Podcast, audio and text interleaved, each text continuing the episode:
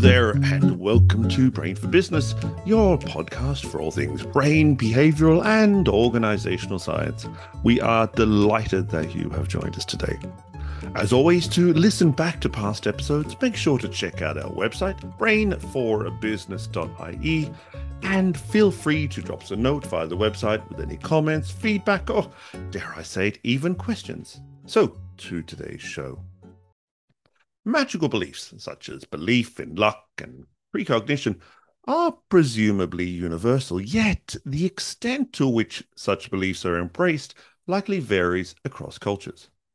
While not often considered, the implications of this for cross cultural engagement, whether for work, for holidays, or other reasons, are potentially quite significant. To explore this, I am delighted to be joined by Dr. Emily Harris of the University of Melbourne. Dr. Emily Harris is an academic at the University of Melbourne in the field of social psychology. Dr. Harris is broadly interested in how distal worldviews can shape our everyday experiences. She has conducted two large scale multinational studies assessing people's beliefs about science and magic. In her other research life, Dr. Harris studies how our worldviews about gender can shape our intimate relationships and body image. Emily Harris, it is great to speak to you. Thank you so much, Laurie. It's great to speak to you too.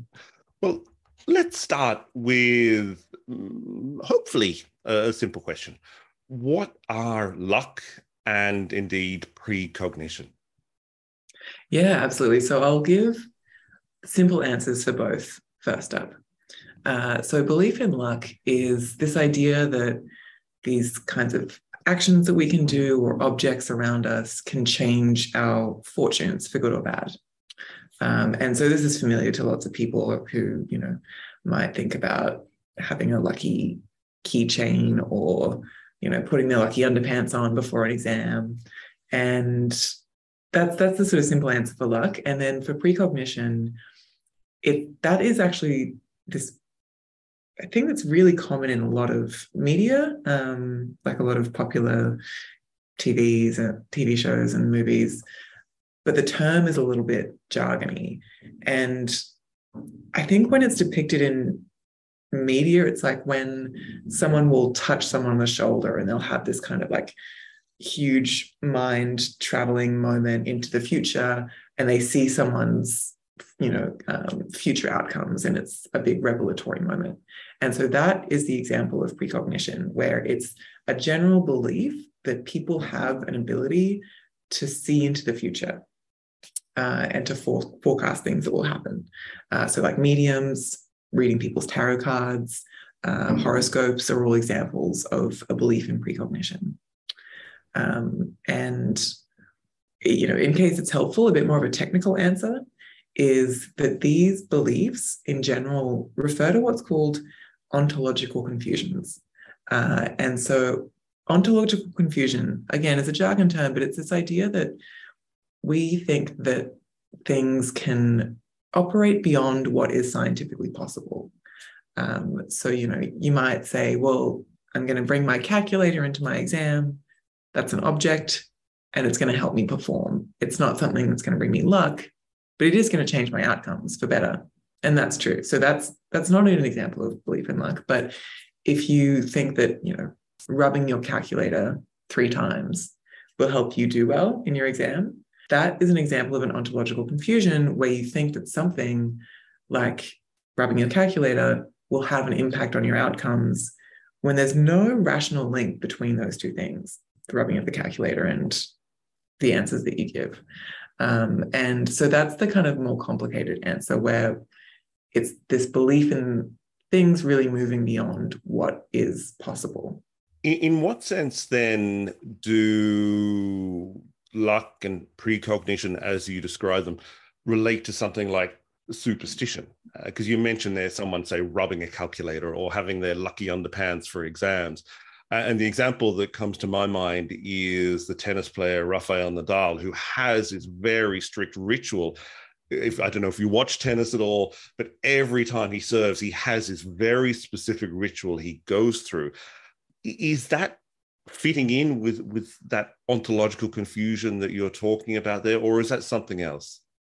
No, it does. That's a great example. I think Rafael Nadal is someone who everyone can bring to mind, you know, in terms of the like ritualistic number of taps that he'll do on his face and his shorts and the lining up his water bottles. Uh, and those are all examples of ontological confusions in some way where you believe that these actions and behaviors that you're doing have a power beyond the actual physical event. So lining water bottles up, we know, yep, that will, you know, help the water bottle stand in a certain formation. Logically, there's no connection with that and performance. Uh, so there's this leap um, that you know someone might make into thinking, okay, but this certain formation will have this impact on my future outcomes. Um, and it's really a very mental thing um, where we make this connection that rationally doesn't really hold up.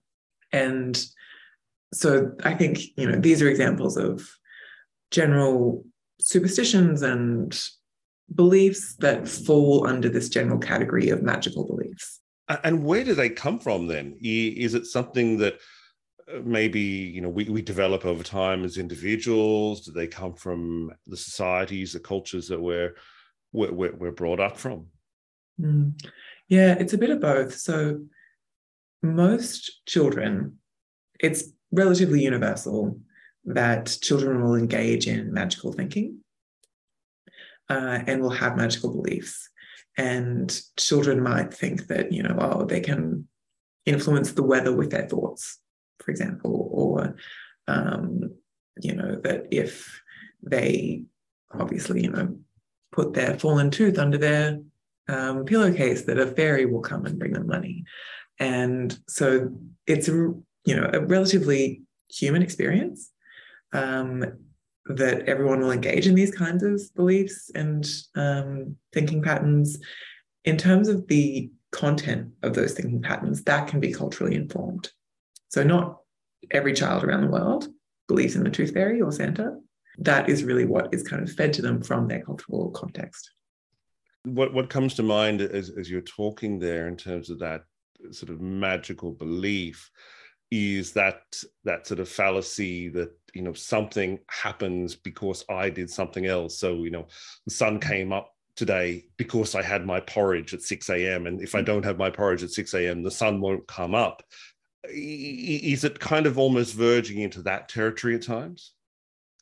I think that is a good example of the functionality of our cognitions. And it's helpful for us to think in cause and effect ways that, you know, if I flick this switch, the light will turn on.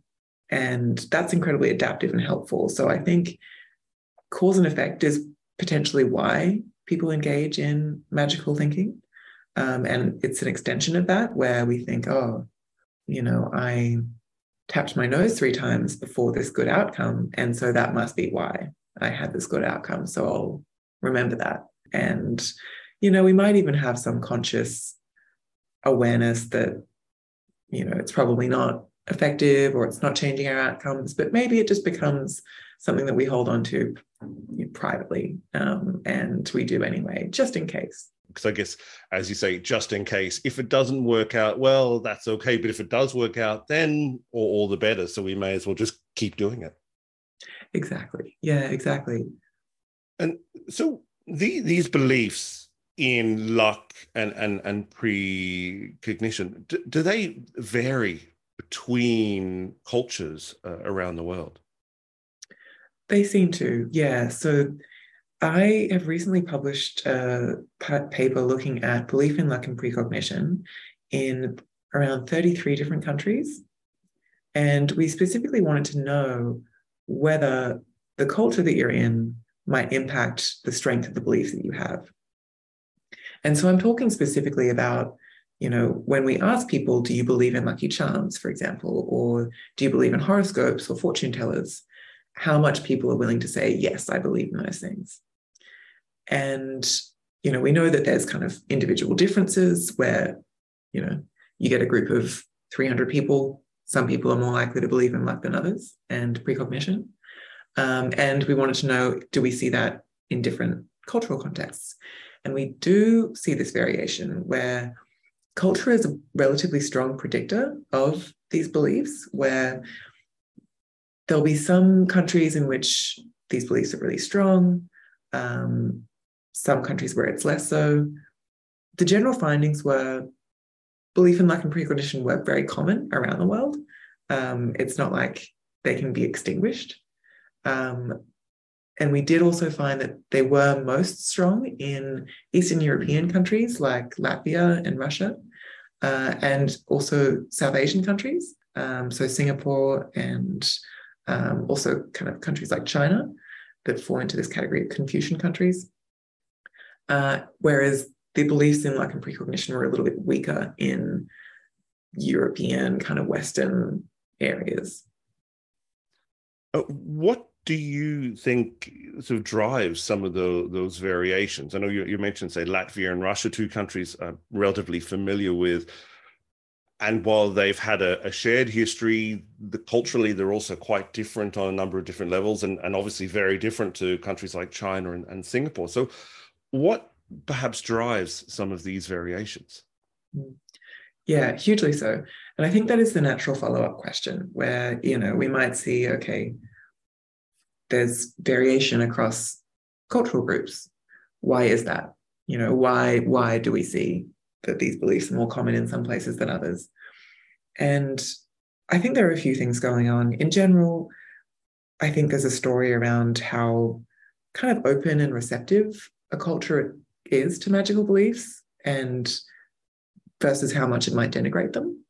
And I really think that's probably a central explanation uh, where there are some cultures in which it's just really accepted to be engaging in lucky behaviors, to go and see a fortune teller, um, to talk about your experiences with your community.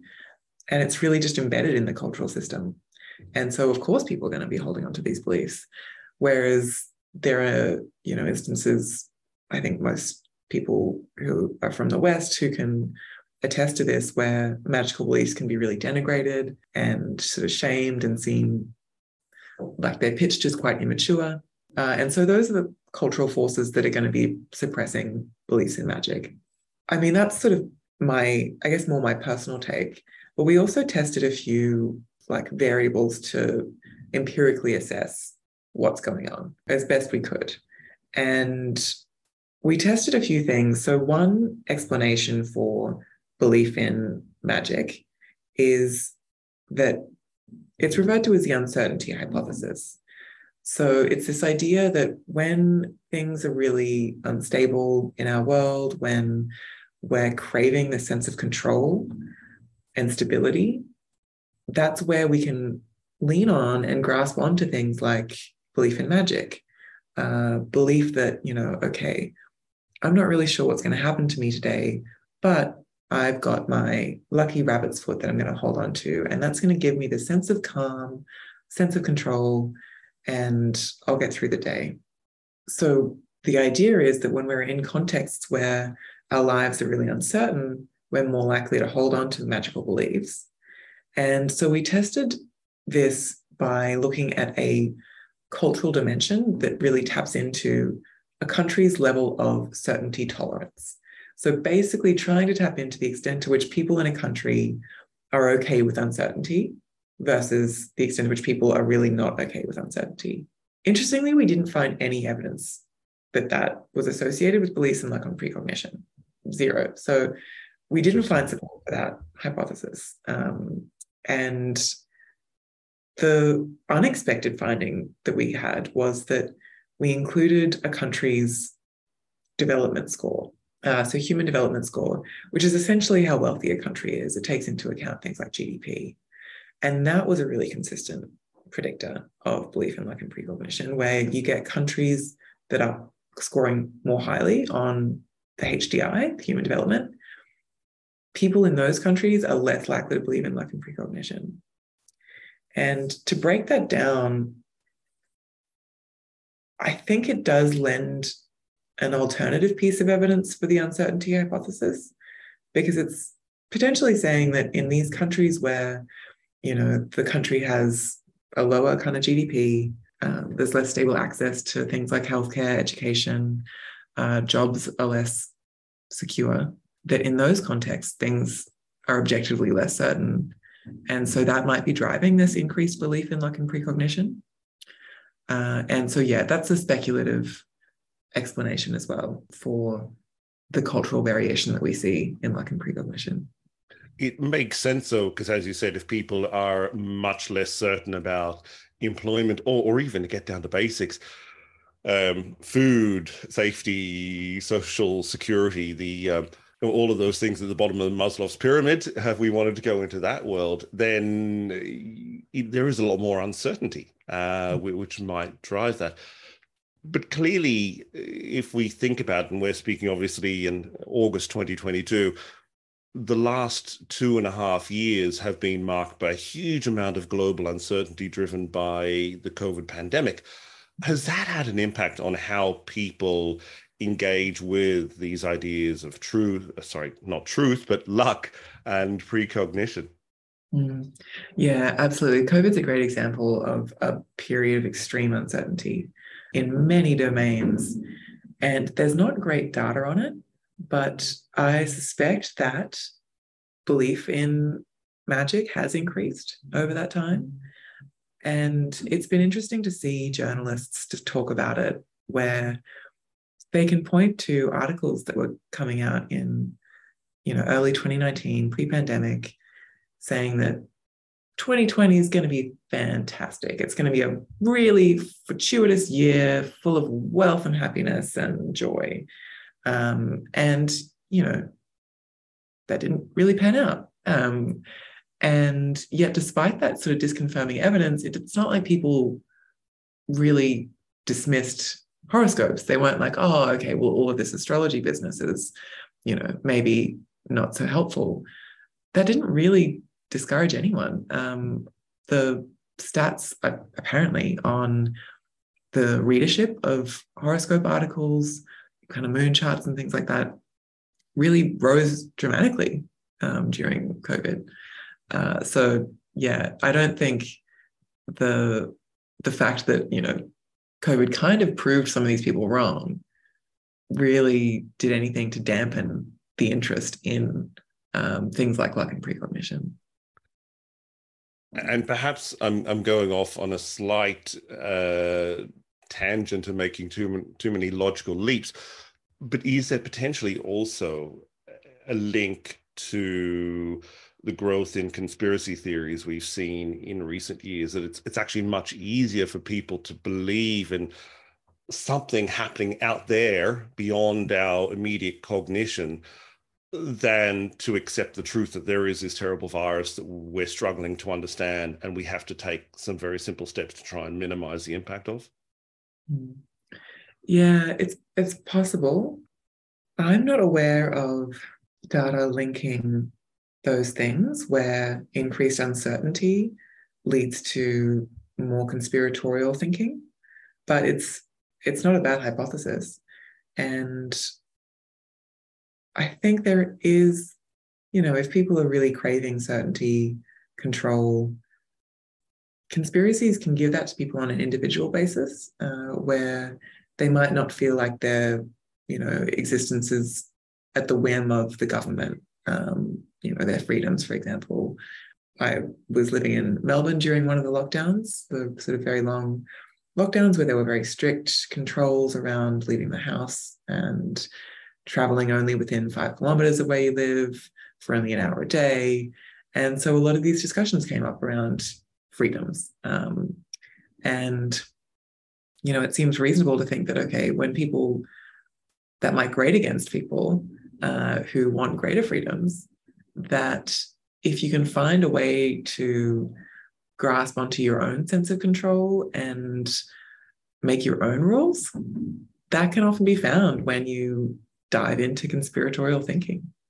Yeah, interesting perspective there. And as I said, I know I was kind of going off on on, on a slight tangent, mm-hmm. and and maybe actually just to to to to build upon that. And and I'm not wishing by any means to conflate conspiracy theories with religion, but is there, you know, did you find through your research any link between beliefs in luck and, and precognition and uh, religiosity and, and uh, beliefs in, in, in religious practices? So we did include religiosity in some of our models, and it wasn't a very strong predictor of belief in luck and precognition. And historically, these kinds of beliefs have often really been at loggerheads and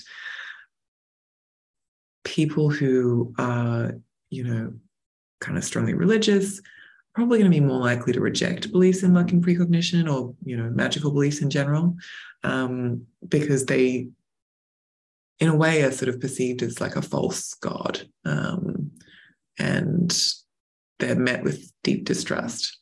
And, you know, you, I think people will generally find too that people who might be more spiritual or believe in other other worldly powers that aren't related to religion are probably people who have rejected institutional religion and are more interested in these kind of other alternative forms of transcendental powers. But I think that there's I think there's an interesting history there when we think about religion and magical beliefs. And we there's been a few folks in the literature who've suggested that when governments might ban religion, for example.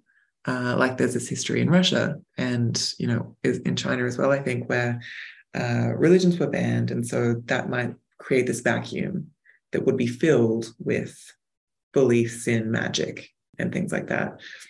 But I think often these narratives fail to remember that actually beliefs in magic and beliefs in religion are persecuted together uh, very often. And these bans were much more broad than people think, where both religious beliefs were banned and beliefs in magic were banned. But it was interesting to see really what survived that. Um, and in a lot of these places, it was, I think, whatever was culturally embedded that really survived. And it was what was culturally shamed that didn't. So often I find that the the political structures that might be trying to influence people's belief systems aren't as effective as more social structures. It, it makes a, a lot of sense. And, you know, I'm thinking also, as you're speaking there, about the way that historically some organized religions have co opted um, pagan festivals and sort of uh, maybe as a way of just drawing in uh, the, the unwashed masses into their belief system, but also mm. maybe as a way of trying to suppress some of those some of those other beliefs. So things like Easter and Halloween and even Christmas, uh, you know, mm. seem to tie very uh, well to, to some ancient pagan beliefs. Yeah, yeah, they do. And it's interesting that I think often those are the ones that have such a strong pull where they engage the imagination, you know, and they encourage community bonding. And those are often the most powerful forms of social cohesion um, and really help to kind of create a structure around any institution, for example, religion.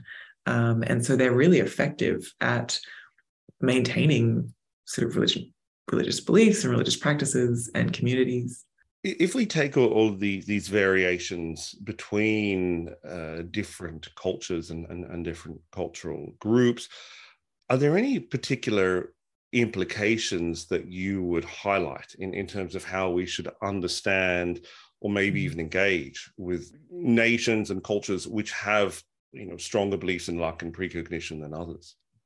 Mm. That's a good question.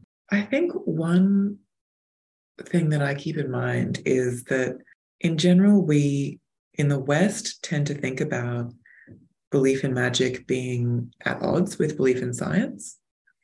And I don't think that's necessarily needs to be the case, where Western countries tend to score lower on dialectical thinking, which is this ability to believe in contradictions and be open to um, opposites existing, coexisting.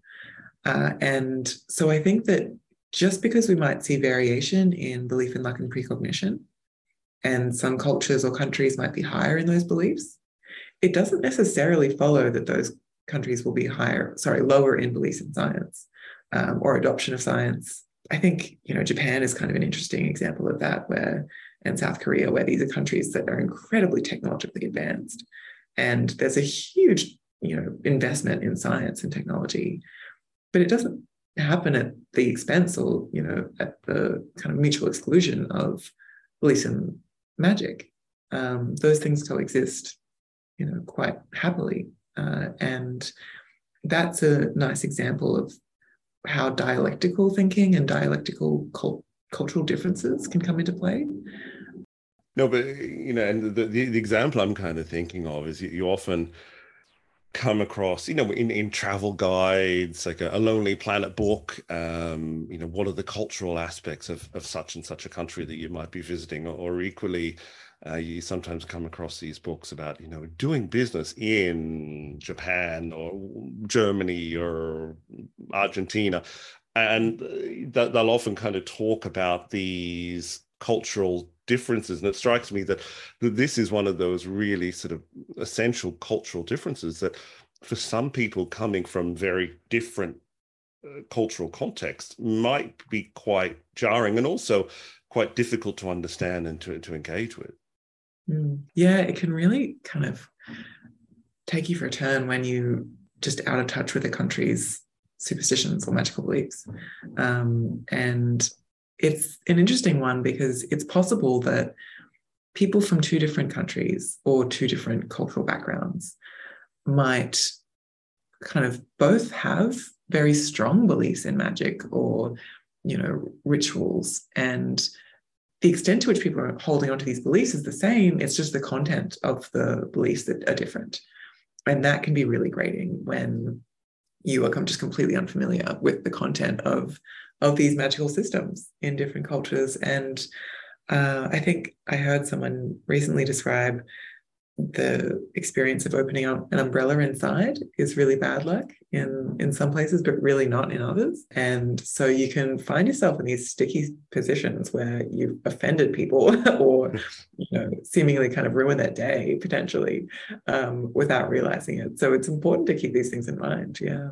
And as you say that people might have equally strongly held beliefs but different be- be- beliefs and I can imagine as well, speaking as someone who was originally from Australia who is now living in, in, in Europe and has traveled, it can, can be a challenge to to try and avoid that sense of yes, but my beliefs are better. Mine make perfect sense. Uh, they're completely rational, even if actually they're magical. But they're but yours, your your ideas and beliefs are completely irrational. Um, because they're different.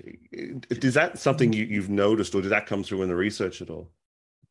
Oh, it absolutely can. Um, in that, yeah, I think there can be a tendency to think, oh, how how childlike, you know, how how silly to think that, you know, maybe if you book your flights on this certain day of the year, that you know there's a high likelihood of a crash or something like that. You know, it's people sort of, for example, changing their plans around a certain day. And, you know, again, there are certain countries like Spain and Japan that have specific days of the year that are considered incredibly unlucky. Uh, and that's all related to numerology, different numbers being considered unlucky. And so potentially people might turn their nose up at that. And yet at the same time might feel a bit queasy, queasy if they're booking a flight on September 11, for example. And I think these are things that we should keep in mind when we're, you know, potentially being a bit sassy about certain magical beliefs and, you know, being really open to how these things develop in different cultures and countries and how really strongly embedded they can be. Because if you're doing them from your, you know, from when you're born, it's pretty hard to let go of them. And I think a second point that I wanted to make is that there's a difference between magical beliefs and magical thinking. And in the study that we did, we focused on magical beliefs, where you're asking people to overtly tell you, what do you believe in? And so that's going to be really influenced by, you know, what we think is socially desirable, what we think is the right response to have. And maybe we think, oh, no, I don't believe in these things because they're silly. it doesn't mean that you don't engage in magical thinking, which is something that might just happen even unconsciously. And that, you know, maybe if anyone pointed out or you had to verbalize why you were doing certain things, you would realize that they were coming from, you know, this sort of stem of magical thinking. Um, and magical beliefs, and you'd be kind of outed for, for engaging in these things, which also aren't really bad, I don't think at all. And you know, often they're kind of embedded in our days anyway. You know, we sort of will say good luck or I'm sending you positive vibes or I'm thinking of you. And all of these things are kind of assuming some potential telepathy, you know, where we can create energy in our minds and uh, that positive energy is going to, you know, really help someone when they're kind of, you know, doing a job interview, for example. And they're just culturally accepted, you know, that we engage in those things. But that's a good example of magical thinking. Yeah. And the you mentioned there Spain and Japan, uh, I think it was in terms of different dates. And as you were saying that, the the, the example that, that came to mind was the the lack of a 13th floor in a lot of American hotels and buildings. It's just skipped over, even though there is a 13th floor if you count them it's just not called that. And so does that actually make a difference or not? Maybe, mm. maybe not. I, I don't know, but it, it's mm. it's obviously a you know a, a magical belief on a certain level. Absolutely, with huge consequences, you know, like just skipping a whole number on the elevator is that's a pretty big structural change that someone's made based on a belief that they hold. And so yeah, these kind of thinking patterns, belief systems can have really big implications for our lives. Yeah, and they can have impacts on economic systems as well. So uh, we've seen that in the stock market that there'll be certain days and times when people are unlikely to invest, uh, and it's because you know it's perceived as an unlucky day, for example. Yeah, so it it can sneak into our lives in ways that we might not even notice and, and I think uh, as well, um, some some of the examples that you sometimes see in uh, catalogs of you know marketing errors c- can also perhaps play a, play a role in thinking say in terms of you know relevance for, for organizations who might be going into different markets where they might be engaging with some of these magical beliefs there, there's a story, and, and I don't know the veracity of, of the background, but there's a story that uh, an advertisement was put together for a particular market which featured a lady wearing a white dress uh, hmm. walking along.